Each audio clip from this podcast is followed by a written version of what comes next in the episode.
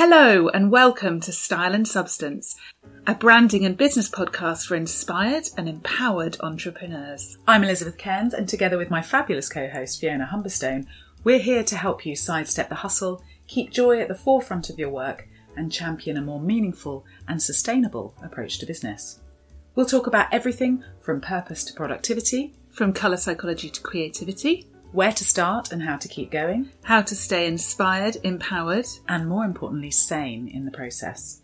We hope you enjoy the show, and if you do, please like, share, subscribe, and keep listening.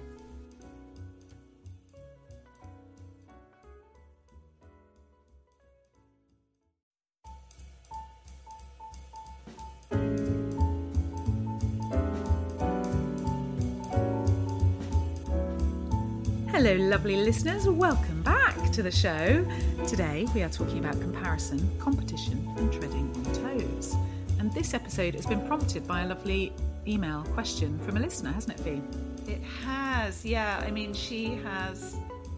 Well, she's she's just written our episode for us, hasn't she? Really? Do you want to read it out? yes. Okay, it's a long one, so buckle up, guys. So she says, I'm wondering how to deal and how you deal with being copied. I've heard you, Fiona, say it several times on your podcast that there have been times when you were a pioneer in certain areas and your approach was being adopted by others soon after. I think it was with respect to the resonant branding process. Maybe you, Elizabeth, have had similar experiences. Nowadays, the internet seems like a self service store where anyone can just go and take other people's ideas and concepts and either directly just copy them or adjust them slightly to make them seem like their own. How do you deal with that? How do you handle the emotional hurt of someone taking your idea, your business baby of many years, and pretending that they created it? How do you deal with people not just taking your idea, but even copying your website text and slogan and screenshotting your videos to put pictures on their website?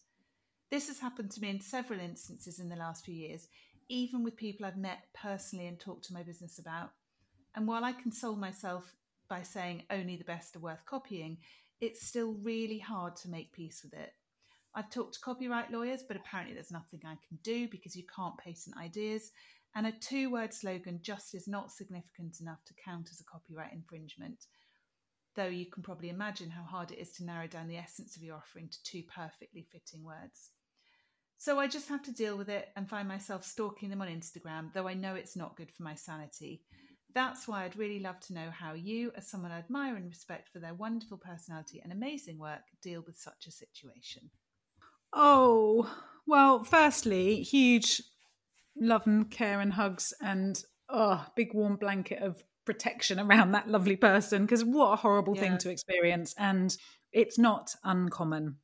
And I think it's really useful to talk about and how can we approach this whole thing feeling a lot more empowered with a lot more agency to avoid that absolutely energy draining, heart sapping, confidence killing experience, that horrible kind of feeling on tenterhooks and feeling on edge all the time when you end up stalking them on social media and, you know, what's this person going to do next? The whole thing is a nightmare. I think before we get into it, what we should probably say up front is we're not really talking here about those cases of trademark infringement, patent copying, detailed copyright infringement, which would require legal battles and that whole shebang.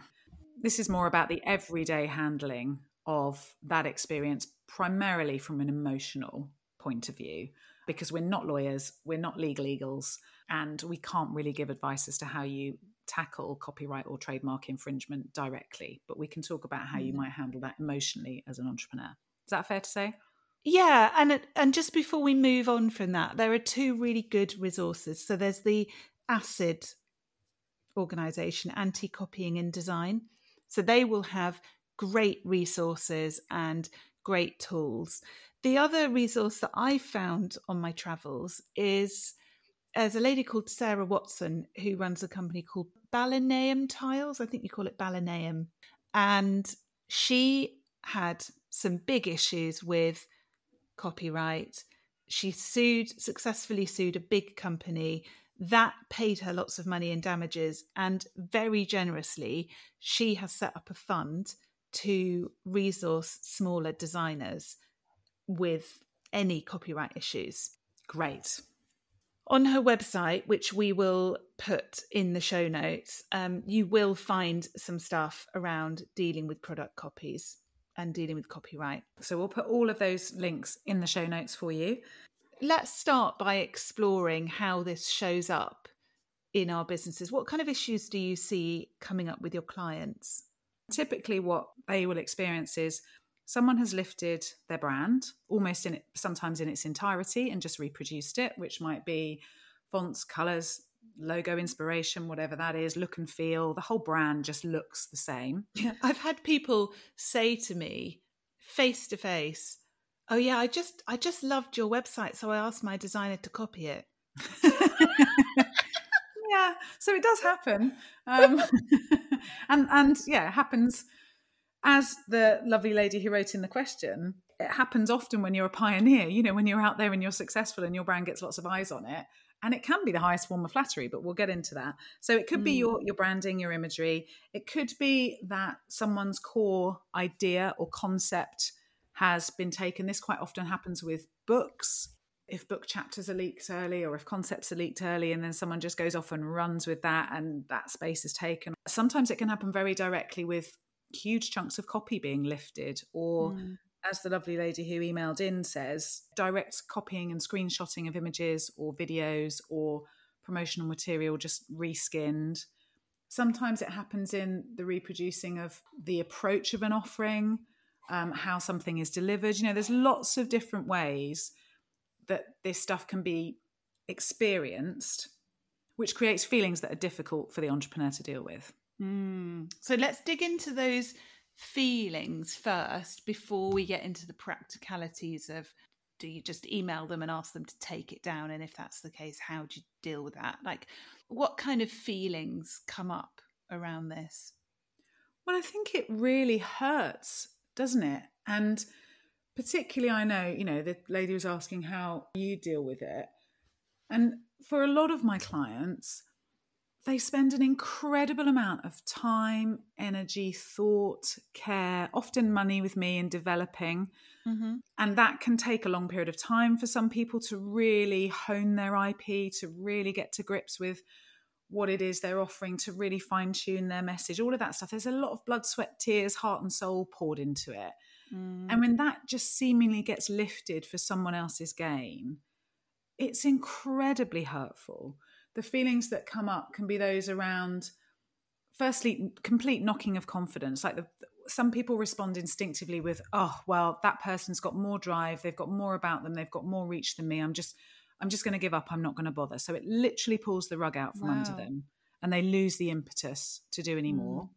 for some people it creates outrage and anger and fight and that can can sort of toggle between that energy of I need to do something about this and then feeling utterly hopeless and not knowing how to approach it.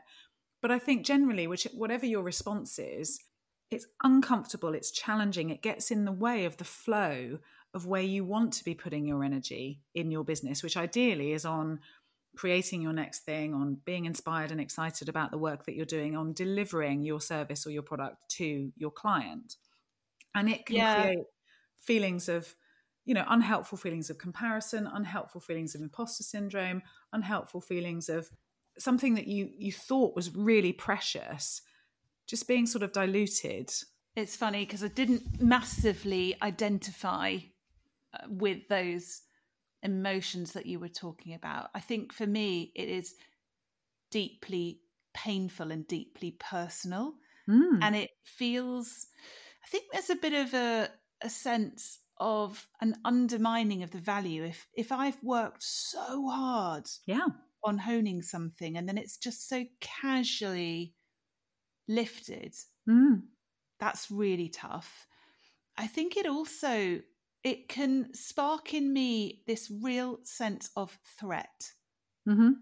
threat yeah. to my business threat to my livelihood threat to my family yeah you know and and sometimes that doesn't come up sometimes it does we just talked about the income boasters and you know these women feeling like something's lacking in their lives. You know, may, maybe if business is thriving, it's easier to let things go than mm-hmm. when we're in a challenging economic climate. Yeah, I'd say that's true for sure. But, but also, I think there's this absolute sense of inconvenience because this is something I'm going to have to deal with. And actually, I just wanted to get on and write my book.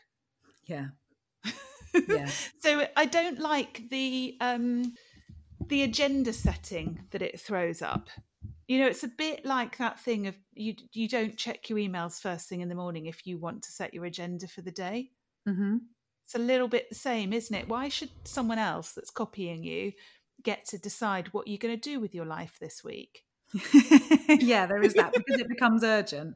And I mean, just to broadly categorize those groups of feelings, it's it's the standard stuff that comes up, like you say, when we feel under threat, and our responses to that are either fight, flight, or freeze, typically, mm. um, or or fawn. Actually, like just what's just fawn?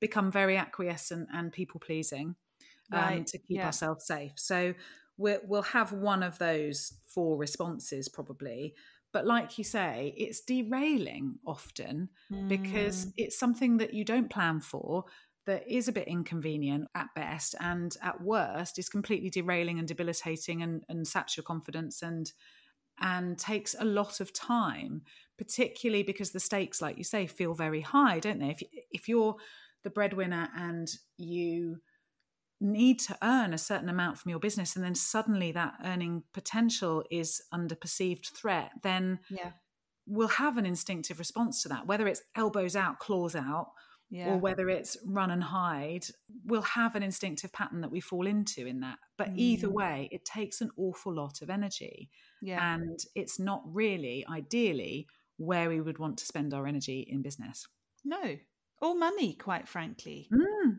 yeah yeah because you know you ideally need someone to support you through this so that you don't end up in huge conflict and in a in a place where this is taking more from you than anybody else yeah. you know that i do think there's a way and this does come up for me more often than i would like and we have generally managed to develop a way of navigating through this sort of thing hmm. where it isn't crippling, but it, it does. I have to spend money on this kind of stuff. Yeah, yeah, and I think it's it's quite sad that we're not. We seem to have lost, by and large, our ability to be peacemakers or to handle conflicts or to resolve these things. You know, that the skill set required for that isn't one that's particularly practiced in a lot of us. It's quite mm. hard for people to get to it can generate a lot of feelings of defensiveness. It can create a lot of reflex, knee jerk actions that aren't always helpful. It takes us out of our, you know, when we are under threat, takes us out mm. of our prefrontal cortex and the rational part of our brain yeah. that's enabling us to make those decisions. And we just respond sometimes unthinkingly. Whether that mm. response happens externally or internally, it almost doesn't matter. Mm. There's a volcano in there, whether it's contained within you, it's still mm. as destructive so yeah we've lost the skills i think for that and and sometimes if those skills have to be sought outside you're right it, it can get expensive and time consuming mm. what do you think drives people to imitate in the first place well i think there's a number of reasons i think first of all it's that deep sense of inspiration and almost not realizing that it's doing any harm mm-hmm. so sometimes if we're taking inspiration from a field that we have no expertise in, we don't understand the level of care and attention to detail and thought and love and blood and sweat and tears that's gone into creating that. Hmm. We might just recreate something. And we, we genuinely don't have the visibility that it's doing any harm. Yeah. And and sometimes it might not be. But you you know, you hear all these stories around small designers, small makers who's, you know, some then some huge, you know, I think are particularly bad at producing products that have been designed by a third party, but that third party has has directly copied a small designer maker. Right. Hence hence Sarah Watson's work in protecting that space. And actually when those big organizations get involved, then we can really see the toxicity of it, can't we?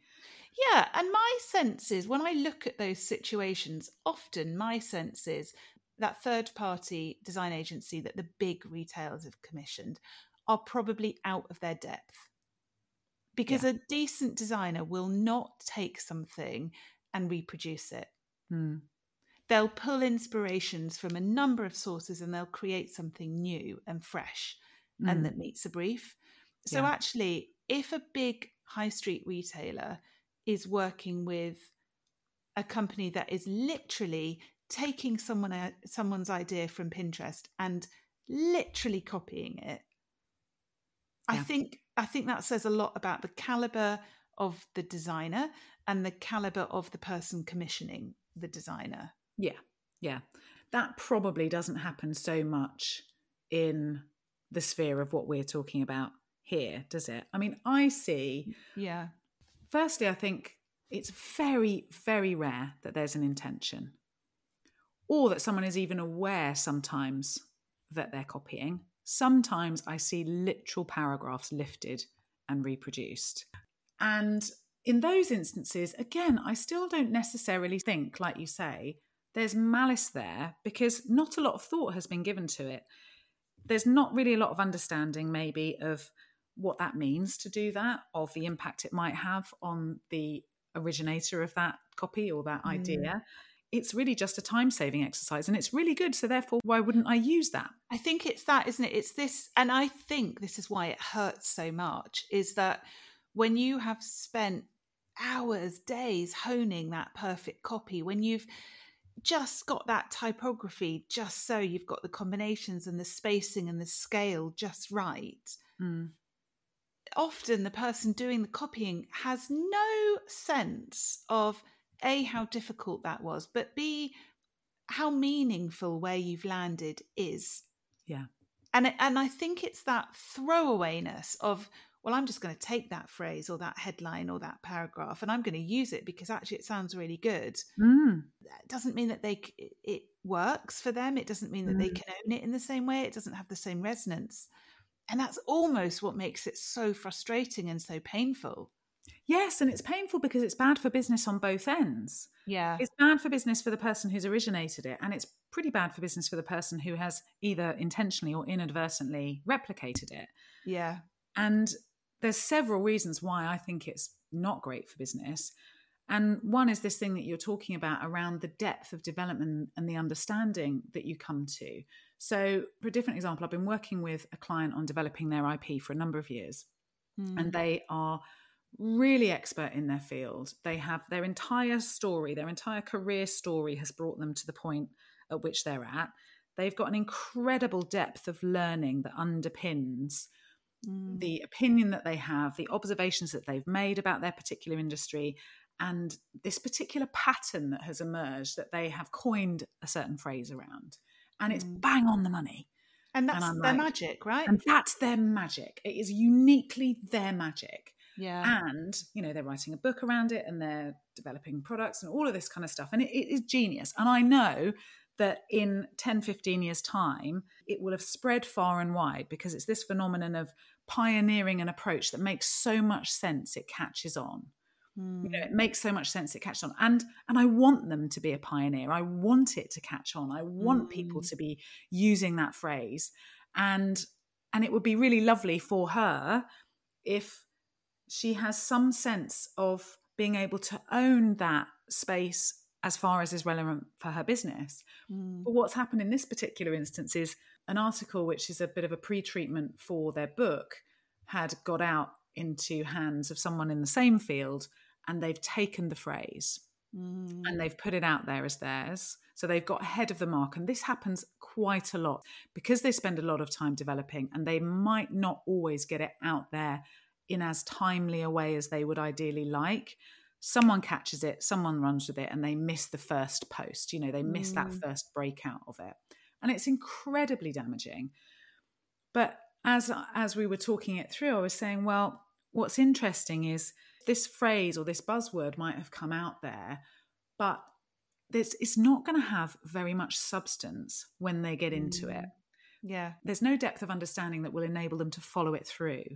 They'll run out of mileage, like you say quite mm. often, because they don't fully understand the subtleties, the depths, the nuances of it, they can really only say that phrase. They can't say anything around mm. it because they don't really understand it. So that limits their business as much as it does my client's business. And it's also bad for business because, as I think I said in in the last episode, I do think there's really no such thing as competition in a way and that that's not an airy fairy wafty you know there's space for everyone just get on and do your thing and it doesn't matter if someone's doing exactly the same as you there's space for everyone. It's more that when we find our really unique thread in that tapestry everything weaves together really beautifully. But the mm. key there is to find your really unique thread and that requires really careful honing and I think the danger of lifting and plonking is no thought has been taken to do that. There's no real owning of that space. There's no real honing. It just creates noise and confusion for both brands, which is unhelpful. Yeah. And I think that's almost the crux also of why copying is so painful to deal with. Because when we have found our Dharma, when we found our thread, mm. that doesn't stop people coming and plonking themselves in that space. yeah. And yeah. then you've you've got to find the energy to weave around it or find a way of either emotionally getting past it so you can move on mm. leave them over there or encouraging them to find their own thread yeah and their own space it's it's quite a lazy way of doing business really isn't it and I, I do think that speaks to the pressure we're all under to just get things out there, just get that online course done, just get to those seven figures. It doesn't matter how you get there, just get it done. You know, there's mm. you know, there is there is that sense, and I see this often of hustly coaches just wanting their clients to get an online course out there so that they can tick that box that their clients are you know making passive income and it doesn't matter what their expertise is let's just get that course out there. And it's almost this temptation to just flip your content. So if you've paid for a course it's it's okay to then take the information that you got from that course and represent it. Hmm. and i think that's deeply problematic because like the example you've given you shouldn't you shouldn't run a course on something you're not an expert in yeah. Because you're going to run out of mileage. You're going to struggle. Yeah, well, that's another thing in, in relation to why it's bad for businesses because it creates massive amounts of imposter syndrome. Huge. Because if you're sitting in a space that you can't authentically own, that has been borrowed or mm. repurposed from someone else, at some point you're going to come up against a brick wall of competence or capability or confidence. And, and that's going to eat away at you. Mm. So I think there's this idea that nobody, I don't think anybody that's listening to this is going to be in that space of actively, intentionally copying anybody. No. And so I wonder how do we mitigate, if that's the right word, against unintentional treading on someone else's toes? I mean, for me, that's all around making sure you stay in your magic, you work to your strengths and actually you do hone your craft and you take the trouble to develop your ip and you really lean into that thing mm. that makes you unique i think we can do our due diligence around that as well so when we are developing those things there is a conscious step for me of of cutting out the other noise whilst you're mm. doing that stuff so that you're not inadvertently influenced after the fact now we all take inspiration from everywhere all of the time. There really mm. is nothing new under the sun. Mm. I work with a lot of entrepreneurs who are writing books and they struggle quite often with their own voice, with their own author's voice. Mm. And I always recommend that in the writing, they stop reading, as yeah. in stop reading other people's work. Yeah. Because other voices in your head will alter your voice even though you might want to develop one of their ideas or you might want to comment on something or it inevitably will leak into what you are authentically trying to create. Now, that's a very difficult thing to do if you don't have confidence and belief in what actually you're creating. And I think this is partly why some people, again, will reach for someone else's work because Yeah. they're not quite fully owning their brilliance or their mm. value and they haven't stepped into just how capable they are. Oh, I also think it comes back to pitching yourself in the right space, doesn't it? So not Mm. overreaching, not everything comes back to this freaking hustle culture, doesn't it? you know, if you can just allow yourself to shine in the space that you're at, give yourself a bit of reach, but not overstretch yourself. Mm. That doesn't mean you shouldn't be learning, but I guess it means we don't all need to be experts. Yeah. We can just be honing our craft, being great at what we do. I think that's fair. And I think the other thing, in, by way of mitigating it for yourself, is we, even if we're well intentioned, when we get into creating copy or building websites or putting an offering together, we can almost unconsciously look, see, go, oh, I like what they've done there. I'll use that and think it's okay. And maybe it's just a sanity check with ourselves when that starts to happen to go, well, hold on a minute. What am I doing here? What's the impact? Is this right? Let me think about the other entrepreneur in this space. That other entrepreneur might be like me. What would I feel like if this was me? Because mm. I think we don't do that. We don't put ourselves in the shoes of other people. We just, through, you know, need, desire, focus on what we need to do to make our business mm. successful. So I think one of the things is to just be more mindful, first off and across the board, that all of these businesses are run by people. There's a human behind this stuff Mm. mostly. And what we do has an impact.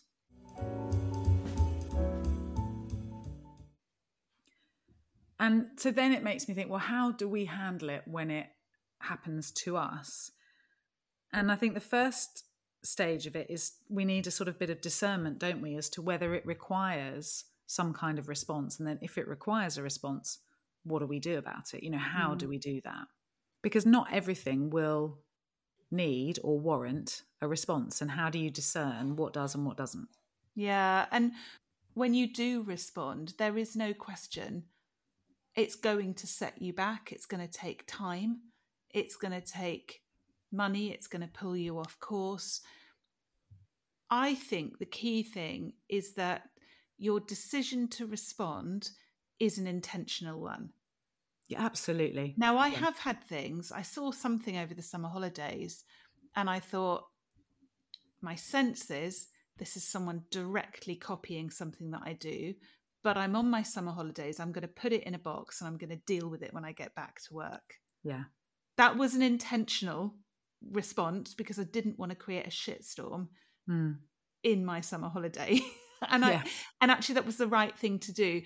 I think there's a difference between taking an empowered choice and just being conflict avoidant.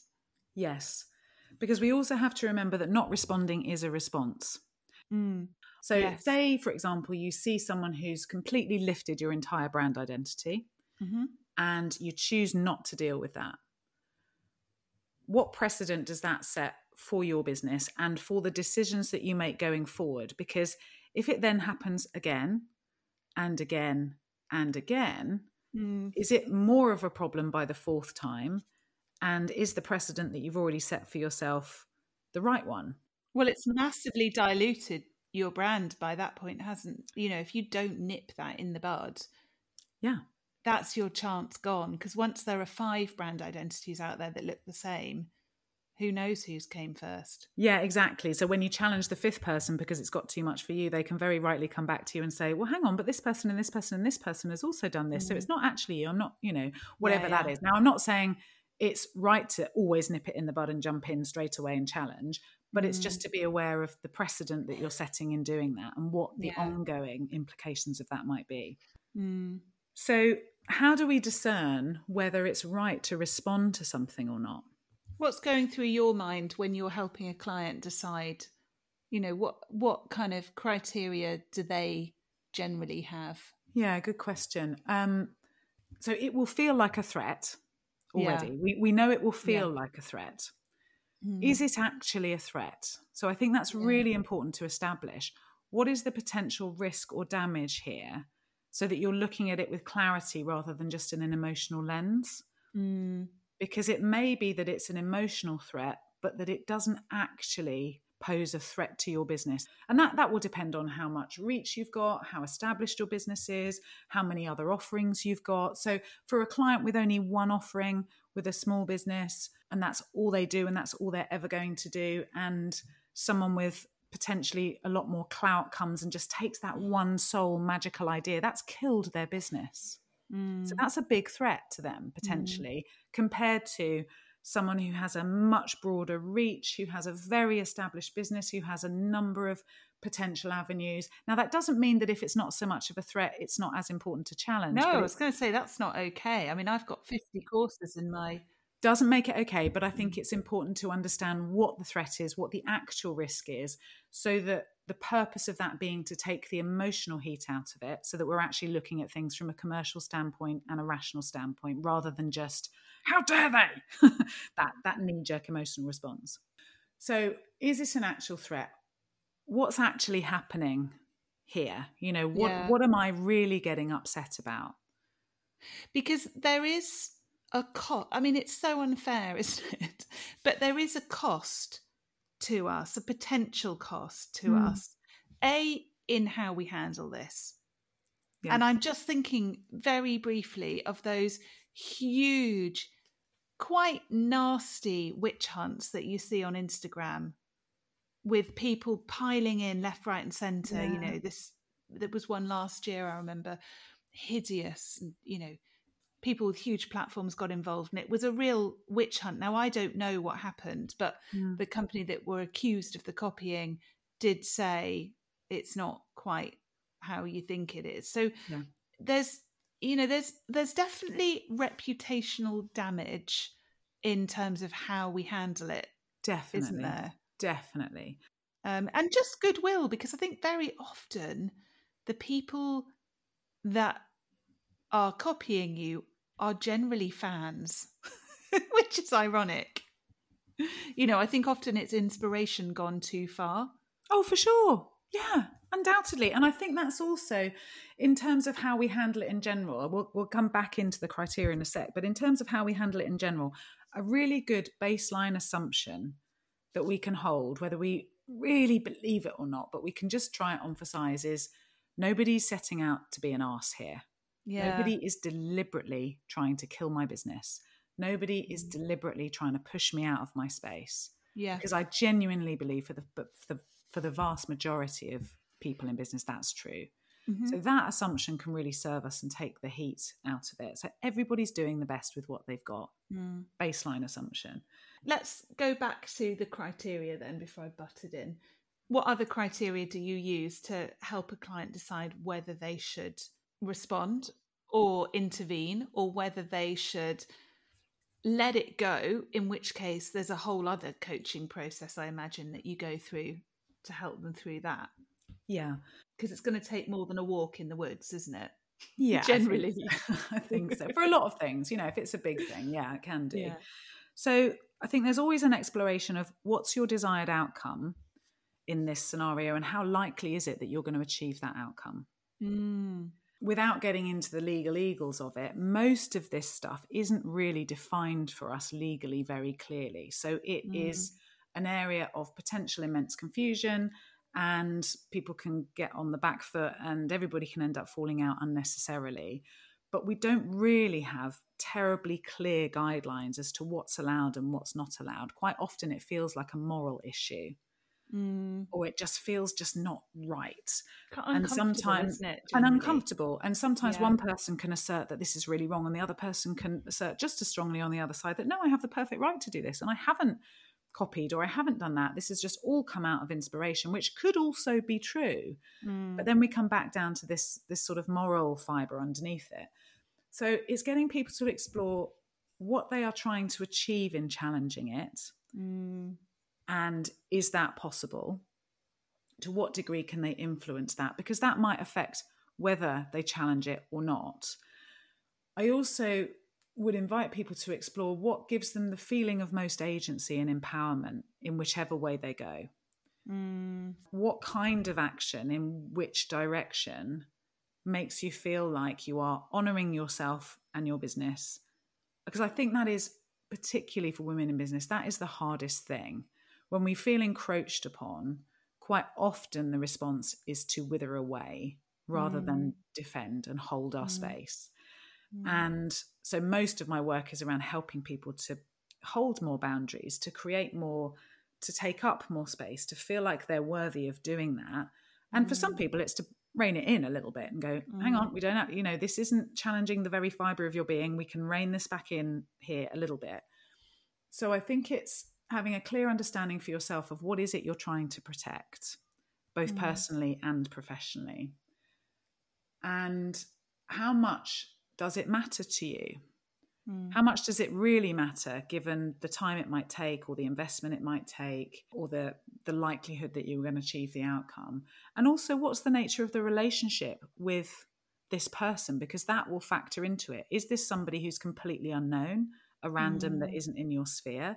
Is this somebody in your community? Is this somebody who's a client? Is this somebody who's a prospect? Is this somebody who's a supplier? You know, those mm. dynamics of those relationships will have a bearing on whether you decide to move it forward or not.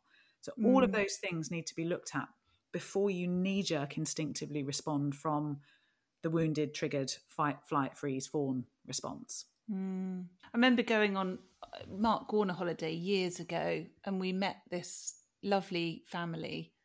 Um, God, I think Poppy was about two, so it was about eight, nine years ago now. Mm. And she was just setting up, she was setting up as a nutritionist.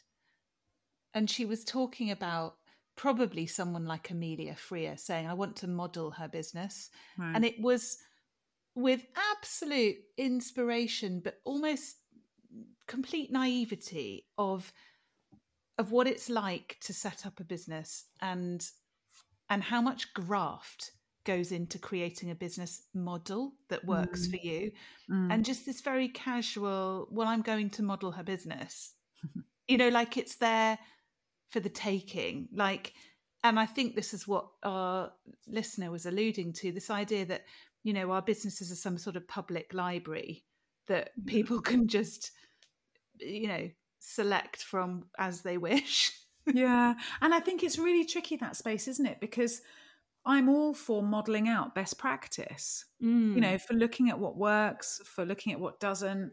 Lots of businesses I work with are pioneers in their field. You know, they've come up with an innovative or an original way of approaching things. And actually, we want that to catch on. Mm. So there'll be times when it won't feel like competition, it will feel like boosting and, yeah. You know, yeah. and, and it getting stuff out there. So it's also looking at it with the lens of perspective of, is what feels like competition now going to feel okay later? Mm. How do I mm. mitigate for that? You know, it's very, there's lots of very subtle nuances around this.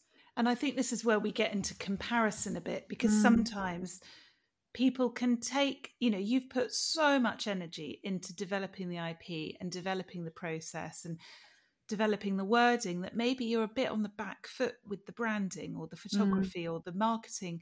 So someone can just lift that and then add there and you're probably knackered because you've put so much into yeah. it and i wonder if this is where for your client it was why it was so easy for that other person to just run along because yeah. they were at the start rather than at the end of a process yeah. when you typically have more energy but i think it's maybe worth quickly touching on this idea of comparison before we move on to how you handle the the copying because I think when you get copied, it does sharply throw what you do into context. Mm-hmm. And that can be quite an uncomfortable space to sit. You know, if you felt like you were the expert or you felt like you were doing this as the leader in your field, and then you realize that actually maybe what I'm doing is not that unique. Maybe it's not that different. Maybe there are lots of other people doing the same thing. Mm-hmm. I mean, for me, I always come back to like the depth of my expertise and the depth of my thinking, and that's pretty unparalleled, and that gives me comfort. Mm-hmm. But I, I also think, just briefly, that comparison can be incredibly valuable from a branding point of view, from the point of view of really finding your space and and honing your messaging and and really carving out the nuances of what set you apart. Mm. Yeah, it's useful, as you say, though, to look at those areas where you bump up against your competition. Yeah. And to see what differentiates you. Mm. And sometimes, if it's a little bit of discomfort, that can actually be really productive, can't it? To to really sharpen things up. Absolutely, and to actively seek out difference, to Mm. actively work hard. And and I think the challenge is is for some people, you know, where it shows up most often is, you know, in representations in the copy or is it or in sales tactics or emails or articles even sometimes. And not everybody feels very proficient at writing or Mm. positioning or those. Well, I wouldn't say not everybody. I'd say m- m- the majority of my clients tell me I hate writing. Yeah. Yeah. And so being able to hone your own language, which a lot of Yeah. this is about, is quite a difficult skill. And I think that's where we can Mm. fall into the pitfalls. And I think copywriters actually also have an industry responsibility in the same way I don't, you see it more in design, I see it more in writing. You know, designers have a responsibility to create unique brands for their clients and to not Mm. create brands that look like someone else's that they've done Yeah. either themselves or Yeah. someone else has done. And I think it's the same for copywriters. We can get very lazy, and it's going to get even worse the more AI With is AI, used oh my gosh. because you just get generic splurted copy with a generic tone of voice to it. And a lot of Yeah.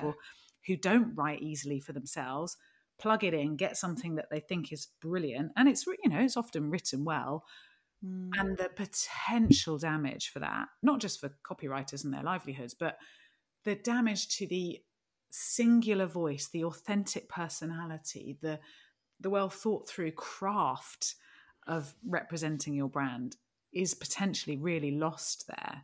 So Mm. this I see actually potentially getting a lot worse before it gets better. All of this comes, I think, often from shortcuts. Yeah. You know, there's no shortcut to honing your offering, to honing your space, to really working out what it is. I mean, we we had a situation recently, didn't we, where there were two very similar looking offerings Mm. and there was an approach made and and the initial response was I haven't plagiarized you. This is completely different. Mm. but everything I could see felt very similar. Yeah. And Yeah. actually, when it boiled down to it, as always, there is an authentic story and an authentic space and an authentic audience behind that. And there are very two very distinct offerings, but Mm. getting to that point took real skill from you and really powerful conflict management skills to de escalate a very heated, potentially situation. And actually, what's come out of it is, I think, really productive, Mm. positive. There's a great opportunity to really actually work together. Yeah. But that relies on people playing to their strengths and honouring their own spaces. Yeah, and also people being prepared to have reasonable conversations as well. So I think if we if we skip to how we deal with this, because this is tricky and, and a lot of people's instinctive response can be, I'm just going to avoid this because this looks like conflict. I'm just not going to deal with it. I'm going to send a ranty, emotional email and then inflames the situation. Yeah, or worse still, goes out on social media and rants openly and inflames the situation mm. for everybody else to wade in. You know, there are a Yeah. number of ways we can do this to our detriment. So let's take the assumption that you have come across something that feels like an infringement of some sort, whether it's your Yeah. brand, whether it's your copy, whether it's your idea. It doesn't matter almost what it is, but there's a feeling in you that this is unjust, this is not right. And you've gone through your due diligence of working out whether you should challenge it or not, and you've decided to challenge this. How do you approach it? Now, if we take mm. the scenario of, so there are a number of ways depending on the context, but let's take the example of this approach is going to require you to connect with the other entrepreneur or the other company or the other individual involved. And I think there are some general guidelines that can help smooth the way and de escalate things more often than not. And the first is to approach the whole thing with compassion Mm. for yourself and for the other person. Don't assume that this is just going to be a walk in the park because if you've been triggered, you are going to find the situation difficult to handle. So you have to take extra care. Mm. And if you've been triggered and you're approaching someone else who may or may not be expecting that, the Mm. likelihood is that they will also be triggered into a response. So you've got two potentially very sensitized individuals in the mix. So the whole thing requires compassion and an assumption that there is no malintent. I think you can work on that basic assumption to start with. So let's just work on that assumption and then avoid all other assumptions. I know that sounds a bit nuts. So quite often we can read something or see something and then make a whole load of judgments about that, a whole load of judgments about the other person, what they're trying to do, about their competence, their capability, about what it means for us, about what this is going to do to our business. And just being aware of all of those and trying to avoid making assumptions, but rather approaching with curiosity and seeking to Mm. understand first. So that's the sort of general sort of field of being that we're approaching this from compassionate, seeking to understand. Mm. Be really clear about what you want before you Mm. go into any interaction. Does that mean you put it in that initial email, or you just have that sense of clarity in your well, own we'll, mind? we'll get to how you make that initial contact. So, in your own mind first, yeah, what you want the end result of the whole thing to be, the whole Yeah. scenario to be, what you want the end result of your first encounter to be, and Mm-hmm. that end result in terms of how you want to feel, how you want them to feel. What tangible, practical outcomes do you need or want or have as your ideal? You just have to be really clear about why you're doing it. Because if you're not Mm. orientated towards that, when things get a bit edgy, you'll lose sight of it. So you need to be really clear about that up front. And then the approach is to do it through relationship. And what I mean by that is recognize that you will have most influence when you are building rapport and you're building relationship and you're seeking mutual benefit than if you are going on the attack. Mm. That's just human nature. when we see this play out on social media, it is always an attack, yeah. and it rarely ends well. Yeah, absolutely. And everybody just gets hurt and it takes a lot more energy. Mm. And confront confrontation doesn't always have to be conflict. So you Yeah. can confront something and you can hold a boundary and you can deal with something, but it doesn't have to feel like conflict. Mm. And I think that's a distinction that quite often we forget. We assume that just in holding a boundary, it's going to be bad, that it's going Yeah. to be, we're, we're assuming a certain response or we're assuming a certain incapability on our part, whatever that is. So I think it's those things. And then then it's using your sort of powers of discernment to decide what's what's the manner of approach that is likely to yield the best outcome. Mm. So basically, any approach that yields a shame response is not going to work for you. Yeah. so if you're going to trigger shame in someone else or yourself, it's probably not going to yield you an outcome. So publicly calling someone out for me would be the last thing on the Mm. list. I'm not saying it's never useful. I publicly call out politicians all the time, but then they are there to do a public service and that's what they stand for. So, frankly, they're up for it. But I think generally for entrepreneurs in business, public shaming, naming, all of that kind of stuff Mm. just doesn't yield for good results. All it Yeah. does is just scores a few points and actually makes everyone feel a bit crap. So, you've got the public approach, you've got the pick up the telephone direct approach if you've got their contact details, you've got an email approach, you've got a direct message approach. Just be aware of the feeling that each of those approaches creates. A written letter has a formality that email doesn't. Email has a formality that WhatsApp doesn't. WhatsApp has a, a formality that, or an informality that Instagram DM messaging doesn't. There's also that intrusive versus, so uh, you know, a, an Instagram or a WhatsApp voice note, you can get across the compassion in your voice, you can get the nuances exactly. across. Yeah. But it's a very intimate form of communication versus email, isn't it? it'll have a different impact. And, Yeah. and the impact only really makes, and this is why it's very difficult to talk about this in generics, but the impact Yeah. only makes sense in relation to the outcome you're trying to achieve. Mm. So, like you say, a voice note is more personal, an email is more formal. What's what is the impact? I, do you need to give people a sort of sit up and take notice of me, take me seriously? I'm a professional business person. Do you want to come at it more colloquially? What's the relationship that you have with that person already? The other thing I think to bear in mind is all of these things often come out better when people have time and space to consider their responses. So Yeah. putting someone on the back foot or under pressure to respond in the moment is unlikely to work well for you or them. Mm. And often, depending on you know whether you need a mediator to support with that or whether you can do it directly, the sooner you move it to a more in-person, face-to-face, eye contact space, the Mm. more likely you are to reduce misunderstanding. We know we can't get voice tone across in email. We know that things are often misunderstood, misinterpreted.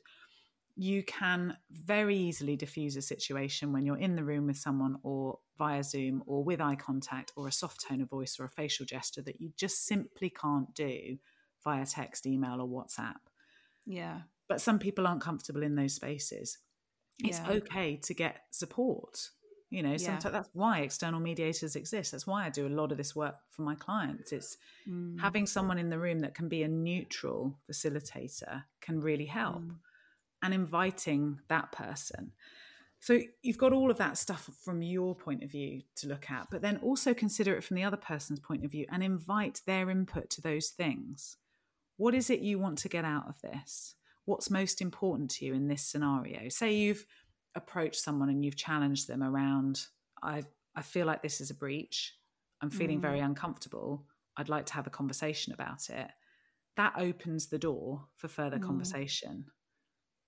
So you're not just piling in saying this is what I want. You're saying what do you, you know, thanks for making the time to speak to me. Yeah. What do you want from this?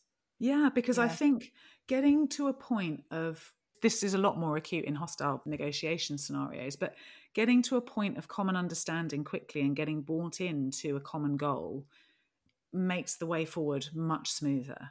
Yeah. And if you're just railroading in with what you want without any space for curiosity or understanding or for someone to be able to put their point of view across, is going to create a lot of animosity and bad feeling.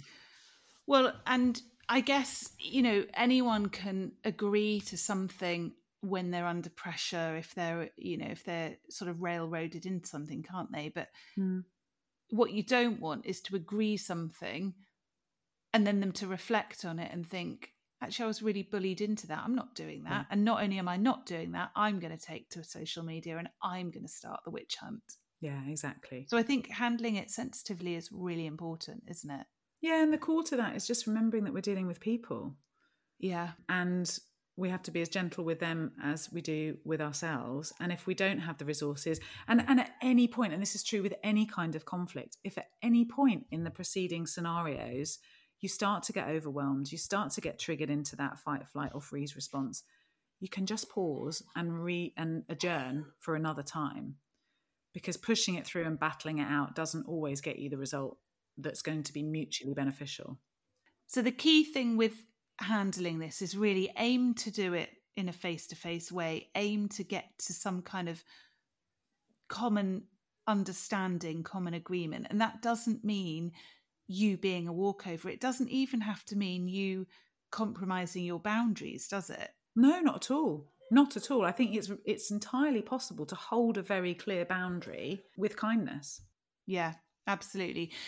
So I guess the last thing we need to think about is if this is more of a treading on toes scenario rather than a full on breach that we have to be quite proactive about and it needs to take up a decent amount of time.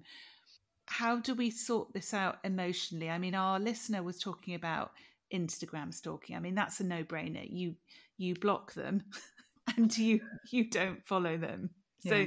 That that's a pretty easy thing. But but what about the emotional fallout? How do you recalibrate yourself? How do you build that sense back up? Because it it can feel like a real violation, hmm. actually, and it, it can really when it happens to me it really knocks my sense of confidence Yeah. actually Yeah. so how how do you get your clients through that Well, again, it varies massively, but I think the situation that leaves people feeling worse more often than not is one where they feel like they haven't got any agency. yes So, whatever you can do in terms of taking some action that provides you a feeling of agency is what to go for.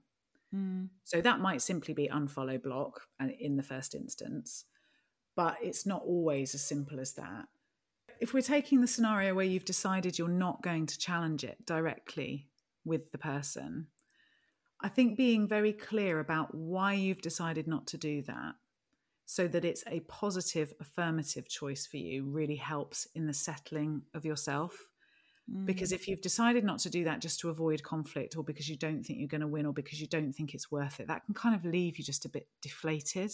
yeah So, reframing that for yourself into I'm choosing to focus my attention and my energies on things that build my confidence, move my business forward, mm. and lift me up. And I'm not avoid I'm not avoiding this. it's back to that vitality inspiration thing isn't it Actively reorientating myself feels much more empowering. I think also there's a there is an energetic thing we can do for ourselves, which is to put up a virtual shit shield, for want of a better term. You know, we have a field of energy around ourselves that can feel very encroached upon when someone does mm. this kind of thing or invades our space. So we can start to feel in ourselves really small, whether you talk about it in energetic woo woo terms like I do or not. We we can all probably mm. relate to this feeling of feeling smaller, feeling just a little bit trampled on and unconfident. And we can mm. actually work with our body's wisdom around that to create more of an empowered feeling. And mm-hmm. I mean, you can't see it on the podcast, but the postures for those two things look very different. You know, if we're all mm-hmm. like shoulders slumped, chest inwards, head bowed, feeling a little bit broken by everything, just the action of lifting ourselves up and out, lifting the sternum, lifting the chin slightly, pulling the shoulders back, letting the breath relax, imagining the edges of ourselves being bigger than they were before. So we create this sort of sense of space around us, each breath mm. creating a little bit more space. And setting that intention that we can own our space for ourselves creates that ripple. So mm. even if we don't feel like we can have, have agency in the outer world with that individual, it can be solace for some people to to take heart from the fact that we can impact our own energy and that energy will itself have a ripple effect. You know, we are, metaphysics tells us, just in a swimming sea of energy all the time. It is impossible to have something happen over there and not affect us over here at an energetic level, and vice versa. So, mm. if we decide the wave that we want to create, that can actually give us some feeling of agency and empowerment. It's like, I'm standing clear in my space is very different from I'm defending myself from all these buggers out there that are trying to get me. It's like, no, I'm clear. Mm. I'm in my space. There's space for me. Just having that and creating that physical, energetic posture, you know, physical stance of it, emotional stance of it, mental stance of it can actually leave you feeling much more empowered about the whole thing. And it sounds trite and it sounds throwaway, but if that's your last recourse, then it can have a lot more impact than you think. Yeah. And I think for me, that would look like going back, honing your magic, tightening up your comms, you know, whittling down your portfolio if you have one, really putting yourself out there Yeah. In the best possible way and really showing those buggers that you mean business. Yeah. and from the energy of the energy that you put into that is really important. So if you're doing it from a defensive, fear based Yeah, place, yeah, yeah. it won't, like Yeah. you're saying, from your inspiration, it will Yeah. have a different impact. Yeah. But it's just, I think it's about bringing back that sense of agency. This has maybe mm-hmm. highlighted something where you need to tighten up your comms. Maybe not, but maybe, maybe it has shown you an opportunity and, and something where you can really take what you're saying to the next level. And I think that's really exciting. Yeah. Happy days. Yeah. Amazing. Thank you. Thank you.